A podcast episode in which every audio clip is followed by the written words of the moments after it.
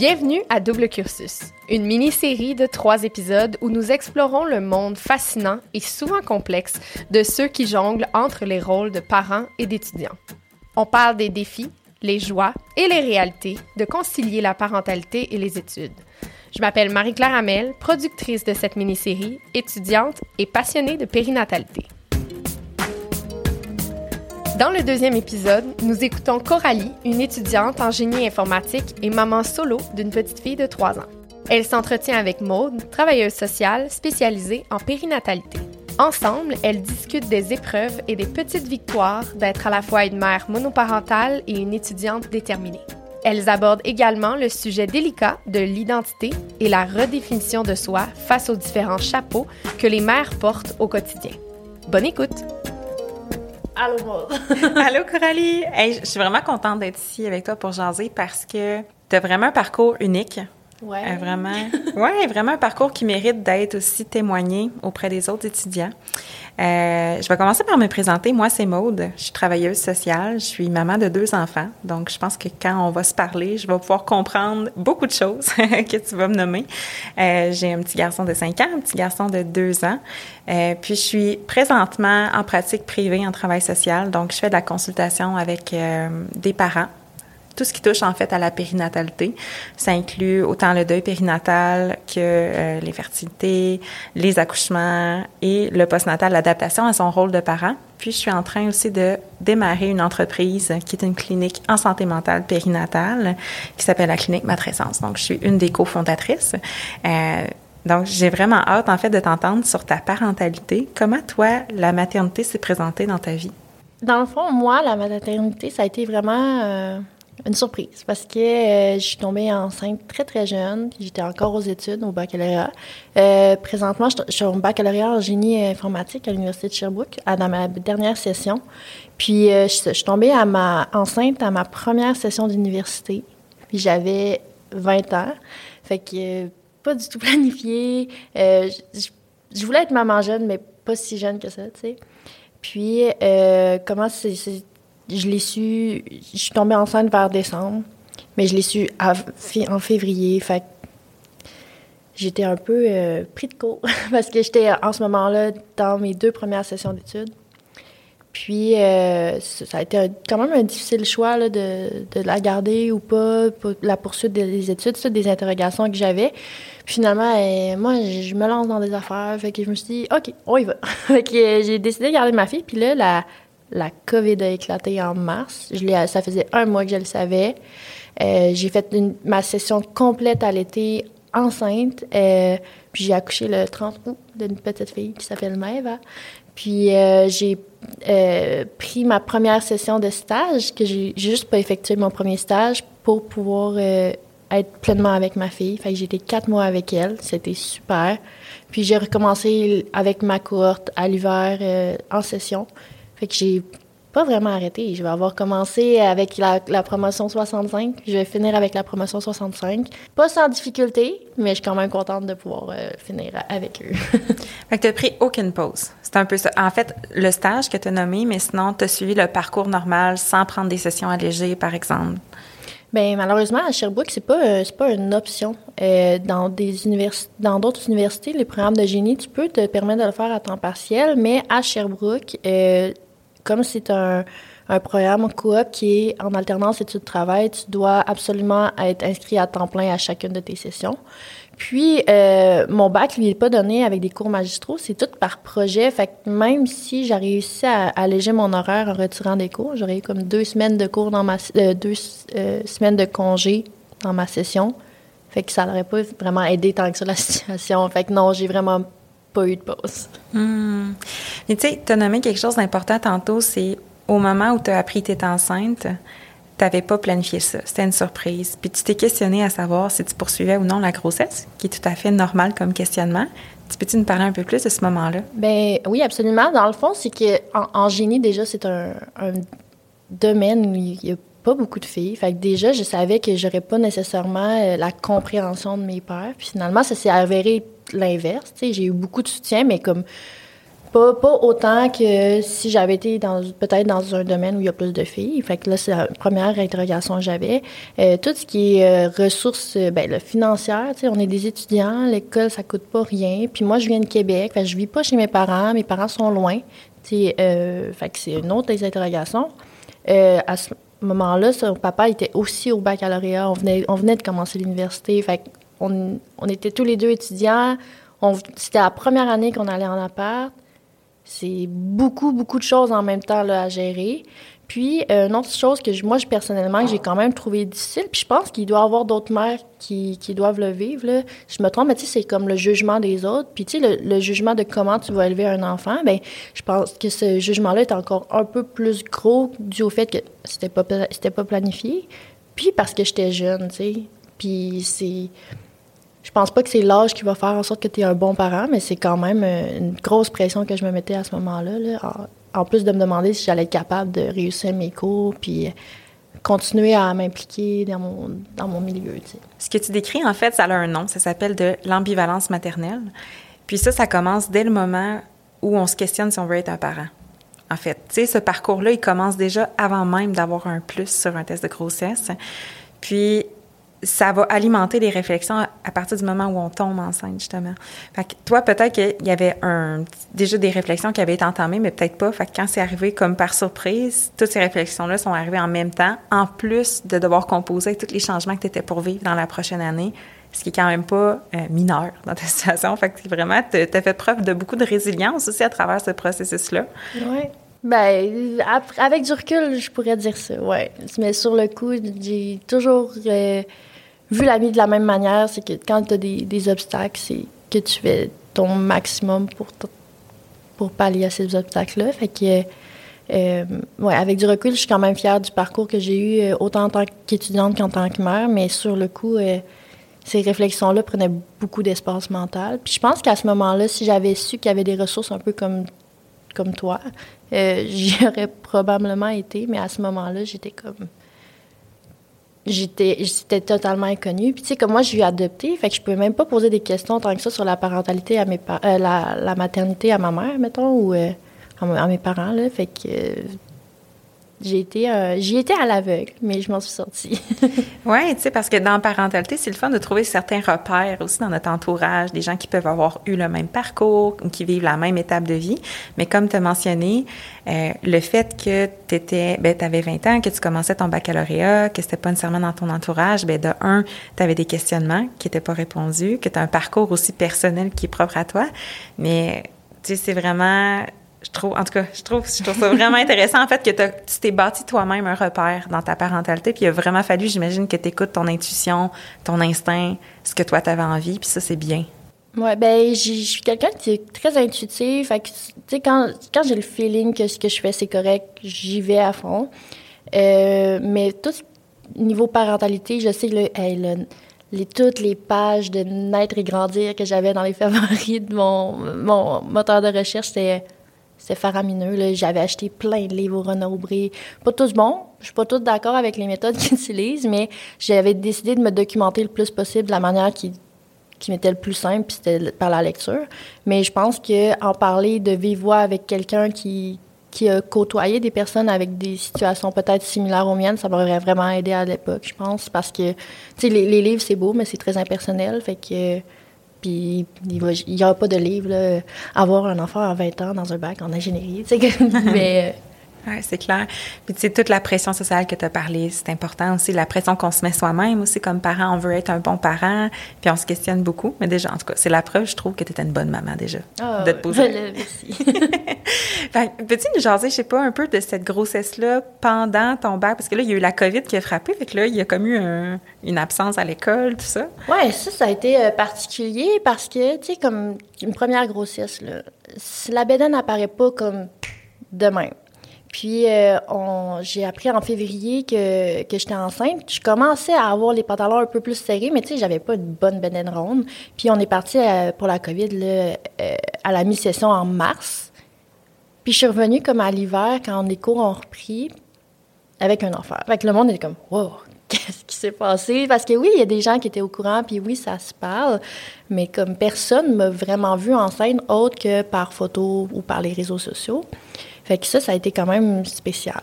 Euh, moi, dans ma grossesse s'est super bien passée. J'ai pas eu de, j'ai pas eu de nausées tant que ça. Euh, il y, y, avait des signes, mettons là, depuis décembre, mais comme j'étais en fin de session, je me dis ah, t'es fatigué, dors, t'es fatigué, t'es stressé. Tu manges plus, c'est décembre, tu te prépares pour Noël. je sais pas. Puis, euh, tu sais, mettons, tu rentres pas dans tes pantalons. Ben là, je mange plus. Fait que c'est sûr que je rentre pas dans mes pantalons. Fait que c'est pas grave. Mais ce qui m'a mis à la puce à l'oreille, c'est quand la poitrine a commencé à grossir. Là, j'étais comme, hum, là, il y a de quoi. là, il y a de quoi.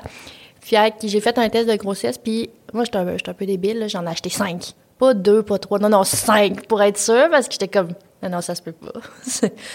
ça se peut pas. Puis tu sais, j'avais pas le sentiment que ma vie était finie, mais j'étais comme, qu'est-ce que je veux faire? Parce que dans, dans, ce, dans une prise de décision comme ça, t'as pas, pas de bonne ou mauvaise. Ça va être juste un parcours différent. Fait que je quand même. Ça, fait ça a pas pris tant de temps que ça parce que en trois semaines, on avait fait notre décision qu'on allait la garder.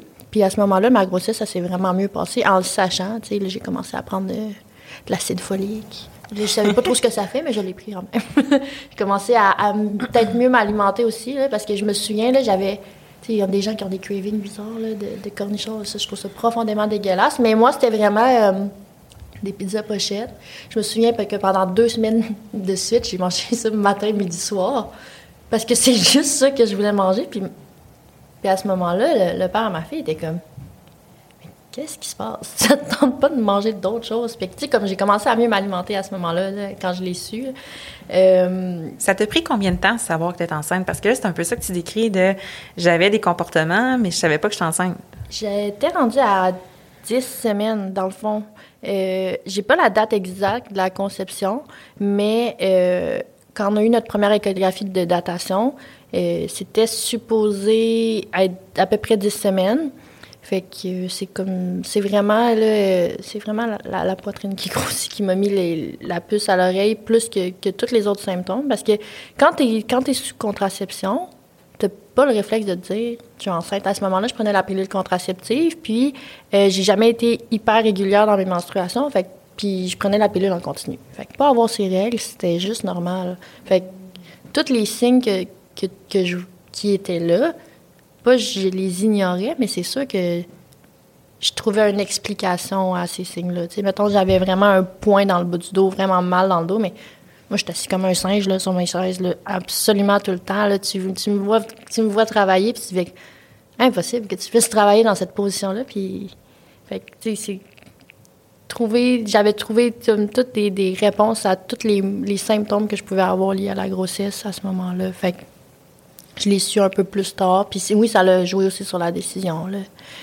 Mais ouais, pour ça. Fait que ma grossesse a été super. Il faisait super chaud l'été. Puis la, les, par contre, là, il faisait super chaud l'été. Puis euh, moi, j'ai fait ma session complète à l'été. Fait qu'il y a entre la session d'hiver puis la session d'été, il y avait une fin de semaine. Fait que c'est vraiment pas énorme. Puis on recommençait, mais on était complètement à distance. Puis à ce moment-là, euh, j'avais un. Ben, dans le fond, durant la durée de mon bac, j'avais un, euh, poste sur le comité exécutif de l'Association générale étudiante en génie à euh, dans, ben, à l'université. Fait que j'avais un poste de communication, fait que je devais jongler entre l'école à distance. Mes cours étaient totalement à distance. Euh, là, on avait fait des, campagnes pour avoir la notation réussite ou échec à ce moment-là. Fait que j'avais régulièrement des rencontres avec l'université pour défendre ce droit-là que les étudiants souhaitaient avoir comme ils l'avaient eu à l'hiver. Euh, puis, ben, c'est ça, ma grossesse. Comme, mais ça m'a un peu aidé, la COVID, moi, là-dedans. C'est vrai de ça que je m'en ai dire, parce que toi, la COVID, ça t'a juste permis peut-être d'être un peu plus dans tes affaires, de respecter certains symptômes si t'en avais, ou de... De faire des siestes l'après-midi. Mais c'est ça, ouais, c'est ça, ben, moi, je suis quelqu'un qui est tout le temps à l'université, comme de, de 8 heures à 5 heures, je suis tout le temps à l'université. Je suis pas la personne qui va aller à ses cours qui va revenir chez, chez soi, là. Fait que je suis tout le temps à l'université, fait que être à distance, ça me permettait d'être tout le temps chez nous. Fait que ça, ça m'a vraiment aidé. Puis à me reposer, puis... Euh, fait que moi, je pense que ça m'a aidé, là, surtout pour l'été pour ma grossesse. Je pense que me voir, ça, enceinte à l'université, je pense que ça aurait peut-être me causé un stress de plus. Je pourrais pas dire je l'ai pas vécu, mais ça pense que c'est la première fois que je me pose la question. Mais je pense que ça m'aurait peut-être stressé que, comme le monde me voit enceinte, que peut-être que mes amis me perçoivent différemment, tu. Parce que quand je suis revenue, moi, j'étais, ben pas, j'étais pas top shape, là, je dormais pas. Mais je veux dire, j'étais comme Coralie, sous sa forme normale, puis personne ne fait comme, elle a été enceinte, puis tout. ah, elle a un enfant. mais je pense que ça m'aurait stressé peut-être de vivre ma grossesse devant tout le monde. Bien, ça fait du sens parce que ce que tu as dit au départ, c'est j'avais un peu peur du jugement des autres, la pression des autres. Est-ce que les gens étaient pour me juger là-dedans? Fait que là, d'avoir vécu ça un peu plus tout seul, à ta manière, sans devoir te justifier ou d'expliquer ta situation, c'est sûr que ça doit être rassurant dans un sens. Puis quand tu as retrouvé ton cercle d'amis, mais tu sentais que tu pouvais être toi-même avec eux, puis il n'y avait pas de, de jugement par rapport à ça ça, puis tu sais, comme je veux pas paraître égoïste en disant ça non plus, mais comme je sais que si j'avais, tu sais, que ça, la vie avait été normale, j'aurais trouvé ça peut-être plus difficile, puis j'aurais peut-être vécu plus de frustration. Parce que, mettons, moi, je suis quelqu'un qui adore aller dans les festivals, qui aime aller dans les parties l'été, puis. Mais là, personne n'y avait accès, fait que je me sentais pas comme privée de ça. Tu sais, moi, je. C'est ça, je suis quelqu'un hyper social, puis le fait que euh, c'est ça, toutes ces activités-là n'aient pas lieu, euh, ça me faisait pas ça me faisait du bien mais dans le sens que si ça avait eu lieu puis j'avais pas pu participer, j'aurais eu l'impression de manquer quelque chose parce que on se rappelle Coralie a le, a le 21 ans cet été-là. Coralie a 21 ans, là, elle veut faire le party pareil, elle veut vivre sa vie étudiante, ça a toujours été important pour moi quand dès, dès que j'ai su que j'étais enceinte que oui, je voulais être la mère de mon enfant, mais je voulais rester Coralie, puis je voulais rester étudiante aussi, puis pas faire me réveiller à 40 ans puis me dire hey, j'ai passé à côté de ma vie universitaire. Fait que je pense que ça a quand même aidé à certains égards la COVID euh, pour cet aspect-là, par exemple. Mais c'est ça, là, on s'égare un peu, là, mais ouais. Fait que fin de grossesse, j'ai fini mes examens le 24 août puis le 30 août, j'ai accouché. Fait que c'était pas beaucoup de pauses entre les deux. Là. Puis euh, l'accouchement, ça s'est full bien passé. Ça a été recambolesque un peu parce que j'ai pas accouché à, l'hôpital. Euh, moi, je fais jamais rien comme du monde. Là. Fait que j'ai, comme c'était en temps COVID, puis que moi je connaissais pas ça, le temps de contraction, je connais pas ça. J'appelle la maternité, puis je leur dis est-ce qu'on peut s'en venir? Ils me disent non, c'est la COVID, on veut que vous restiez le plus longtemps chez vous possible. Ah, ok, c'est vous les experts. Puis euh, après ça, je les rappelle, je suis comme non, je suis pas tolérante à la douleur, je suis pas à mes os chez nous. Là, on est comme vite, faut aller à l'ambulance, je suis pas capable de me lever euh, à l'hôpital.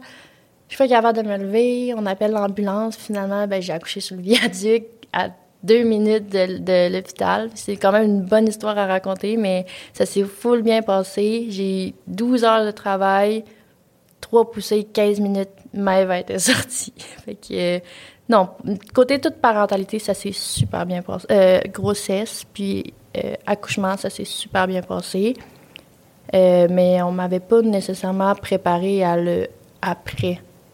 J'avais fait beaucoup de recherches sur la grossesse, puis sur ben, le sommeil de bébé, puis tout, mais moi, je savais pas là, que j'allais être deux semaines à avoir peur de déféquer. Je savais pas que l'allaitement, ça allait être aussi douloureux, puis c'est pas douloureux, mais comme j'avais une bonne montée laiteuse dans mon cas, fait que c'est comme plus moi, là, pas l'allaitement en soi qui était douloureux, mais tu toutes des choses que, que ma mère pouvait pas me dire non plus, puis que clairement pas mes amis de gars génie pouvaient m'expliquer, là. Fait que ça, des choses que j'aurais voulu comme savoir, c'est autre que par tes livres, mettons, qu'on m'explique euh, des expériences d'allaitement qui pouvaient être différentes d'une mère à l'autre.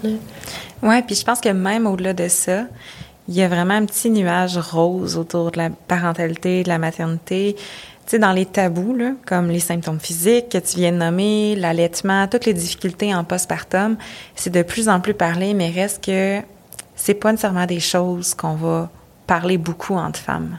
Fait que je pense qu'on a avantage à en parler plus justement pour se sentir mieux préparé puis qu'on sache ben ça c'est dans mon imaginaire mes attentes c'est de vivre ça de telle telle telle façon mais la réalité c'est tout autre parfois fait que l'allaitement même si c'est disons euh, naturel. On s'entend que c'est pas nécessairement instinctif, facile. Tu sais, ça peut comme prendre la pratique, ça peut être aidant d'avoir des gens qui savent comment faire, qui nous, qui nous accompagnent là-dedans pour apprendre. Fait, en tout cas, ce que tu décris, je trouve ça vraiment... Euh, en fait, t'es pas la seule qui nomme ça, que le postpartum est quand même intense, où on n'était pas assez préparé ou mal préparé, ou... C'est ça. C'est comme un, un, secteur quand même bien gardé là, dans, dans, la, dans la parentalité. Sais, parce que j'ai l'impression que même si j'avais documenté euh, j'avais fait plus de recherches, en fait, sur cet aspect-là. C'est quelque chose que tu développes avec beaucoup d'intuition aussi. Absolument. Parce que chaque bébé est différent, chaque mère est différente, la production laiteuse va être différente aussi d'une mère à l'autre. Moi, de ce côté-là, de ce côté-là, ça a été super facile. Maëva, elle a pris bien le sein dès l'hôpital, elle buvait bien, elle buvait vite, elle buvait bien. euh, c'est ça, c'est une, blague qu'on fait souvent avec mes amis. Elle est faite pour aller en génie. Mais oui, euh, ça allait super bien. C'est vraiment plus, euh, tu sais, comme moi, j'ai dans la là, je porte du A là, de bonnet. Puis là, j'arrivais, puis je suis passée de A à D, puis c'est des transformations physiques aussi que, tu sais, ça revient, mais ça revient avec des vergetures. Puis ça, ça peut jouer aussi sur euh, l'estime de soi. Fait. Mais, ouais. Ben, tu sais, puis je m'excuse, on dirait que j'ai comme utilisé le mot mal préparé, puis je pense que je vais me reprendre parce que c'est pas tout à fait ça. C'est, tu sais, la parentalité autrefois, là, c'était beaucoup le village. C'était beaucoup, tu sais, la famille, les amis. Il y avait quelque chose de très commun lié au fait d'accueillir un enfant. Fait que, tu sais, ces questions-là de, mon Dieu, il me semble ma poitrine, elle a comme triplé de volume. On l'a peut-être lu à quelque part que ça prenait du volume, mais quelqu'un qui nous dit, notre village qui nous dit, hey, c'est bien normal ce qui se passe, juste de se sentir normal dans ce qu'on vit, dans ce qu'on traverse, peu importe c'est quoi la, difficulté ou peu importe comment notre enfant est, ça fait du bien. Puis ça nous, ça nous ancre aussi dans notre instinct, comme tu mm. parlais tantôt, tu sais. Mais ça, c'est un couteau à double tranchant parce que, tu sais, mettons, quand mon entourage essayait de vraiment comme m'enligner ou dire « Ah, oh, ça, c'est, c'est pas normal » ou « ça, c'est normal », des fois, ça me rassurait, puis des fois, ça me mettait vraiment en colère. parce que je suis comme, ben, Maëva, c'est Maëva. Tu sais, Maëva, elle a plusieurs euh, cousins, cousines, puis tu sais, je suis contente d'avoir pu parler de mon expérience avec... Euh, ses, tantes puis ses oncles, mais des fois, j'étais comme, ben, tu sais, ton bébé agit comme ça, mon bébé agit comme ça. Maëva, on l'appelait pas dodo bilodo avant. Fait que, tu sais, le sommeil, là, ça n'a pas toujours été facile. Tu sais, comme euh, des fois, elle pouvait faire des périodes d'éveil de 10 heures. Un nouveau-né, c'est pas ça que ça fait d'habitude, normalement. Mais mon enfant est comme ça, puis je vais m'adapter à mon enfant. Fait que quand même que tu me diras, laisse-la pleurer, elle va s'endormir. Tu vois, moi, ça, c'était un non catégorique parce que je trouve que au-delà du euh, est-ce qu'elle pipi, caca, manger, euh, tout l'aspect euh, affectif, c'est hyper important pour moi. Puis j'ai jamais voulu, tu sais, comme les entraînements au dodo, tu sais, mettons ça, moi, j'y ai jamais vraiment adhéré parce que j'ai toujours eu l'impression que c'était important qu'elle s'en aimer, tu sais. Puis, tu sais, à ce moment, à ce âge-là, là, quand on des vieux trucs de grand-mère. Elle me dit Ah, elle te manipule. Je suis comme Cet enfant-là, là, elle comprend pas quand elle pète. Fait clairement pas, elle a clairement pas la capacité de me manipuler à ce moment-là. Si elle pleure, c'est qu'il y a un besoin. Puis si son besoin, c'est que je lui aille lui faire un câlin. Je vais me réveiller mille fois dans la nuit, ça me dérange pas. Fait quand même que tu me diras, ah, mais là, c'est parce que tu la laisses pas assez pleurer, qu'elle dort pas. Mais tu sais, hmm. comme ça, je trouvais ça un peu frustrant. Fait que tu sais, c'est comme les deux. Ouais. Bon, on dirait j'aimerais full apporter de nuances dans ce que tu as dit parce que c'est important. Il y a beaucoup de parents qui vont se sentir comme ça, mais ça, c'est un village qui donne des conseils non sollicités. un village est pas soutenant quand on donne un conseil sans même prendre le temps de demander aux parents comment tu vas, as-tu besoin de quelque chose, est-ce que je peux te donner mon avis? Tu sais, tout est dans la façon d'approcher ça. Euh, c'est très différent de donner son opinion parce que c'est sûr qu'en tant que parent, on, bâtit un peu notre confiance parentale quand on est validé par notre entourage, mais ça prend des gens qui sont prêts aussi à valider sais, comme si on, je on revient à ta poitrine, mais si tu t'avais dit à quelqu'un, hey, me semble-tu normal ce qui se passe, puis que ton village te dit, hey, mais oui, c'est normal, versus, mon Dieu, qu'est-ce qui se passe avec toi? Mais on s'entend que la façon de le dire est vraiment différente. Fait que ça prend beaucoup de douceur dans l'accueil d'un nouveau parent pour l'aider à se construire une, une confiance parentale. Puis je trouve que dans ta situation, c'est encore plus important parce que tu vivais plein de changements en même temps, plein d'implications, plein de rôles. Euh, puis ton équilibre à toi était important en termes d'étudiante, de femme, euh, de conjointe, de partenaire, etc. Fait que vraiment, tu sais, toi, ton équilibre était quand même euh, fragile, on va dire ça comme ça, parce que tu en avais plusieurs changements en même temps. Oui, mais je pense que les personnes se permettaient, corrige-moi si je me trompe, mais je pense que les gens se permettaient plus de faire ces conseils non sollicités là parce que j'étais jeune, parce que je c'était une surprise, puis euh, tu sais, ça, les, vieux. Ben, c'est un peu comme quand tu es conducteur, tu, moment donné, tu prends tes aises, puis tu peux te dire, euh, hey, ça, tu fais pas ça correct, ça, tu fais pas ça correct. J'ai l'impression que là, comme on était des nouveaux parents, qu'on savait pas trop ce qu'on faisait, malgré le fait qu'on essayait de, de montrer qu'on va faire de notre mieux possible, les gens faisaient comme, ah, ben, tu sais, comme ça, ils font pas ça correct, on va leur dire. Puis je pense pas que c'est jamais fait de, dans, dans une manière, dans une. Une mauvaise intention. C'est pas, pas, c'était pas mal intentionnel, c'était peut-être juste maladroit la manière que ça a été fait. Mais tu sais, faut en prendre puis en laisser là. Puis comme je l'ai mentionné, moi je suis quelqu'un d'hyper intuitif, fait que même si tu pouvais me dire euh, plein de, de, conseils, si je savais que ça fitterait pas pour mon enfant, ça pouvait me passer mille pieds au-dessus de la tête. Fait que ça l'a quand même aidé, d'avoir cette intuition-là là, avec ma fille. Absolument. Fait que, tu sais, si la grossesse et l'accouchement se sont quand même bien déroulés, tu sais, on va mettre quand même des il y a tout le temps des défis, mais en quoi le fait d'être parent t'a amené le plus de défis, justement, dans ton parcours universitaire? Euh, moi, je me mets beaucoup de pression sur moi-même dans tous les aspects de ma vie. Avant, c'était le sport, ça a été l'école, ça a été l'implication étudiante. Puis moi, je, suis quelqu'un d'hyper impliqué dans mon milieu. Là. Je suis site à l'université, je suis dans le comité de parents, j'ai fait des six mandats sur le comité exécutif de, de mon association étudiante. Je suis dans des groupes techniques. Puis je suis vraiment la personne qui va toujours être là pour les autres. Tu m'appelles à minuit si tu as un problème, Coralie, elle va répondre. Puis ça, c'est quelque chose qui est comme vraiment ancré en moi, fait que ça, je voulais pas perdre ça. Je veux, je veux performer académiquement, je veux continuer à faire du sport, puis, tu sais, comme en priorité, je veux être une bonne mère pour ma Eva. Fait beaucoup de pression, je me suis mis beaucoup de pression, fait que ça a été lourd sur mon mental, des fois, de me dire, OK, est-ce que je suis capable de faire tout ça?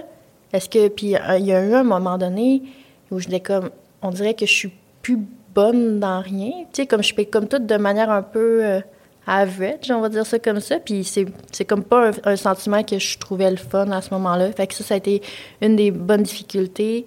Tu sais, je m'en cacherai pas, là, dans mon baccalauréat, j'ai euh, échoué cinq cours.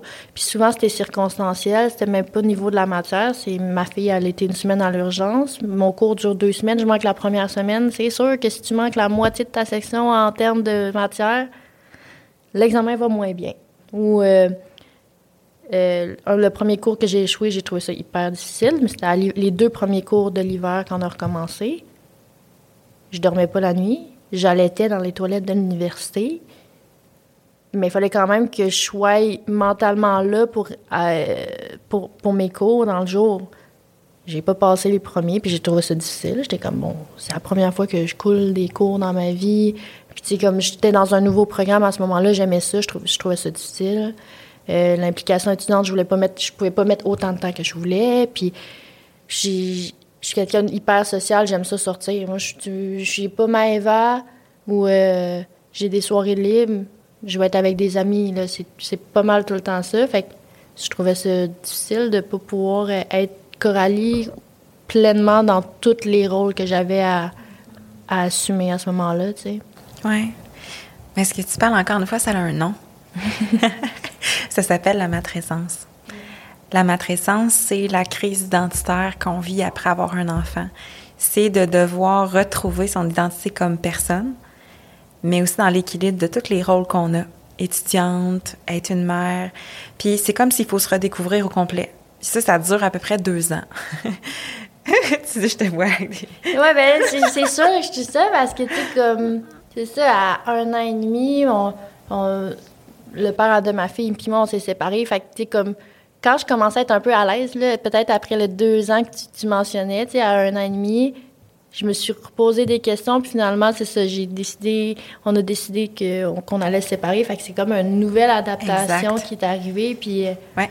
Euh, j'imagine qu'un jour, je vais me sortir des, adaptations, puis... Ben non, parce que ça, Maëva va toujours grandir, puis va toujours avoir des, nouveaux défis, mais c'est sûr qu'idéalement, j'aimerais avoir de quoi d'un peu plus stable. Mais tu sais, comme en tant qu'étudiant, la stabilité, c'est difficile. Chaque session est différente, chaque cours a des, ses difficultés. Mais euh, ben, moi, je suis contente de savoir que ça a un nom puis que je suis pas tout seul à cette crise identitaire-là. mais ouais, c'est pas tout le temps facile. Non, puis tu sais, ce deux ans-là que je te parle, c'est comme, c'est une grosse moyenne. Mm. Puis ça, c'est dans un contexte où les autres sphères de notre vie peuvent être stables. Tu sais, toi, tu as comme eu plein de changements en même temps. Fait que ces deux ans-là, on pourrait dire, bon, qui est un peu plus long, tout ça.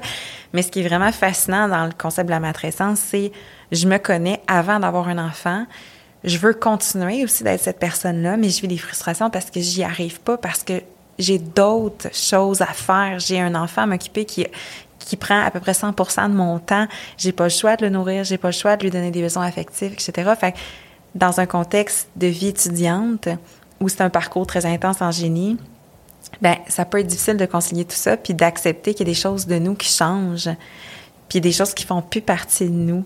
Fait que c'est comme s'il faut que tu te reconstruises au complet euh, puis il faut que tu actualises, admettons, tes valeurs. Fait que si pour toi, c'est important d'être sociable, de rencontrer des gens, ben c'est maintenant comment est-ce que je le fais avec un enfant?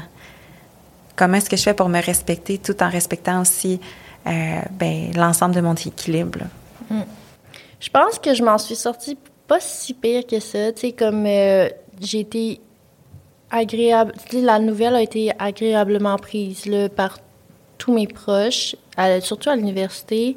Puis comme le nombre de personnes qui m'ont dit s'il y avait une personne qui était capable de faire ça, c'était vraiment toi, tu sais. Euh, quand je suis avec mes amis, j'essaie d'être pleinement avec mes amis. Quand je suis avec Maëva, je suis 100% avec Maëva. Je vais être du genre à me coucher à minuit, préparer des bricolages pour elle la veille. Mais quand aussi je suis dans un mode d'étude, ben je vais être en full on mode étude. J'ai pas le choix d'être un peu moins euh, j'allais dire un peu moins désorganisée, mais c'est vraiment pas vrai. Je suis vraiment une personne désorganisée dans la vie. Je sais pas comment je vais réussir à tout faire, mais c'est comme j'essaie d'accorder du temps pour chacune des sphères, puisque ça, je l'ai dit tantôt, puis je vais le redire. C'est vraiment important pour moi de pas me perdre comme étudiante là-dedans. Euh, non, j'ai eu beaucoup de soutien de, mes proches, de mes amis qui, essayaient d'organiser, mettons, leur soirée en fonction de mes journées de garde avec Maëva. Euh, même à l'université, ma coordonnatrice académique de programme, elle a été là pour moi dès le, moment où j'ai annoncé que j'étais enceinte jusqu'à maintenant. Si jamais j'avais une échographie, elle va déplacer des examens. Euh, elle m'écrit souvent pour me demander Hey, comment ça va? Puis, tu sais, il y a eu des moments vraiment difficiles euh, psychologiquement où des fois la charge de cours était un peu trop grosse, la charge de l'implication était grosse. Puis, tu sais, je m'en cacherai pas. Là, moi, je suis la personne vraiment positive qui tout va tomber bien dans le jour. Puis, tu sais, le soir, les grosses remises en question, les. Pas de crise de panique, mais tu sais, comme. De pleurer, juste, ça fait des fois du bien. Puis, j'ai eu des personnes dans mon baccalauréat qui m'ont vraiment épaulé là-dedans, qui sont venues me voir puis m'ont dit Hey Coralie, tu t'es pas obligé d'être un pilier tout le temps pour tout le monde. C'est correct que des fois tu aies des faiblesses puis t'en parles ou que tu. que tu. que. Hum, c'est ça, que, que t'en parles ou que. Euh, c'est ça, que t'en parles. puis. Oui, bien, ce que tu fais en ce moment, c'est full important de le nommer. Parce que tu vas en inspirer d'autres. S'il y a d'autres parents qui t'écoutent, qui sont, ben, soit qui, qui, vont devenir parents au courant de leurs études ou qui sont déjà parents qui vont aux études, c'est important de nommer que c'est pas toujours rose, c'est pas toujours facile, c'est pas toujours positif tout le temps. C'est dur être parent à la base c'est dur être parent à l'école, puis parfois il y en a des moments où c'est plus difficile, puis c'est juste important de le nommer. Tu sais, tantôt on parlait du village, mais ton village, ça a été ta coordonnatrice, euh, ça a été tes amis qui se sont adaptés aussi avec ton rythme de vie. Fait que tu sais, des fois le village soutenant, c'est dans nos proches, c'est dans en nommant aussi, parce que les gens ne peuvent pas définir. comme qu'est-ce qui se passe en nous, puis qu'est-ce qui est difficile. Fait que d'en parler, c'est super important. Là. Ouais, puis tu sais comme je l'ai fait un peu plus là depuis la dernière année, tu sais comme l'été passé, je sais que ça a été une des des, des étés les plus difficiles que j'ai eu à vivre pour plein de raisons. Euh, tu sais comme le nouveau rôle de mère euh, euh, monoparentale à temps partiel, comme j'aime l'appeler. À ce moment-là, j'étais la présidente de mon asso, puis j'avais pris tellement d'engagement sur, mes épaules cet été-là. Je, je, sais pas trop pourquoi j'avais fait ça. Je suis vraiment du genre à dire Ah ouais, je suis capable de faire ça, je suis capable de prendre ça, je suis capable de prendre ça, jusqu'à temps que je me rende compte que je dors trois heures par nuit, puis euh, que là, j'ai des cours en même temps. Puis, fait que de pouvoir en, parler, ça m'a vraiment aidé. Puis je sais que maintenant, si jamais j'ai un problème, j'hésiterai pas à en parler. Je suis pas encore euh, prête à accepter l'aide tout le temps, par contre, là, mais je suis capable de parler un peu plus de mes problèmes. Puis c'est ça, comme, j'ai mentionné, j'ai été euh, vraiment soutenue là, par... J'ai rencontré tellement de personnes dans la dernière année là, que, que je veux garder dans ma vie plus tard. Puis je pense que même s'ils n'ont pas vécu... Personne n'a vécu vraiment un peu ma situation, euh, j'ai toujours eu le soutien de ces personnes-là qui, qui essayent pas de se mettre à ma place, mais vraiment, des fois, juste une, une écoute active, ça fait du bien, tu sais. Mm. Pour vrai, Coralie, je trouve ça super beau, en fait, comment tu le racontes. Euh, je pense que tu vas dans les deux voies, autant dans le ça me remplit de bonheur, mais autant dans j'ai eu mes vulnérabilités, puis c'est correct d'en avoir. Euh, je trouve que ton parcours est inspirant. Je trouve que ça témoigne vraiment de ta résilience aussi, puis à quel point tu es fonceuse. C'était très, très intéressant. Merci de ce partage-là. Euh, je sais pas, y a-t-il quelque chose que tu aimerais dire aux personnes qui écoutent, qui, je sais pas, qui peuvent traverser un peu la même période que toi? A un petit message que tu aimerais leur livrer? Ouais, moi, je pense que, bon, je vais, je vais y aller en deux points. Euh, tout ce qui, au niveau de la pression que tu peux te mettre en tant que parent, des fois, juste faire confiance à son intuition, c'est la bonne chose à faire.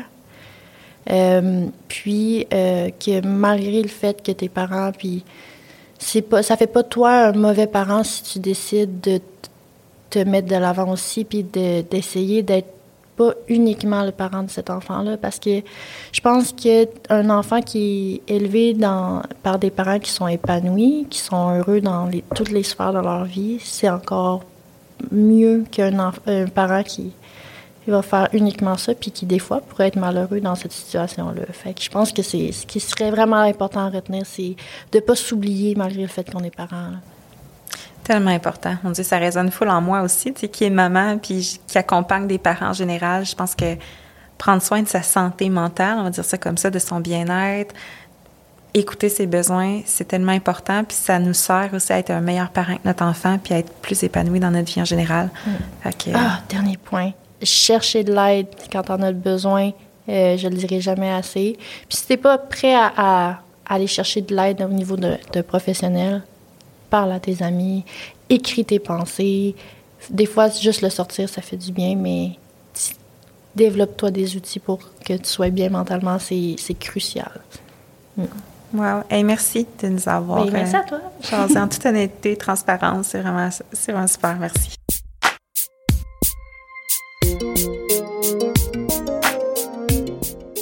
C'était un autre épisode de Double Cursus. Un immense merci à OZEX, à la 3 Médias et à l'ASEC pour leur soutien dans la réalisation de ce projet. Pour ceux d'entre vous qui cherchent des outils pour renouer avec leur intimité en tant que parents, je vous invite à consulter le site web d'Ozex ainsi que la page Facebook, Instagram ou LinkedIn. Continuez de nous suivre pour d'autres discussions profondes et touchantes. Et si ces histoires vous parlent, n'hésitez pas à les partager. À la prochaine!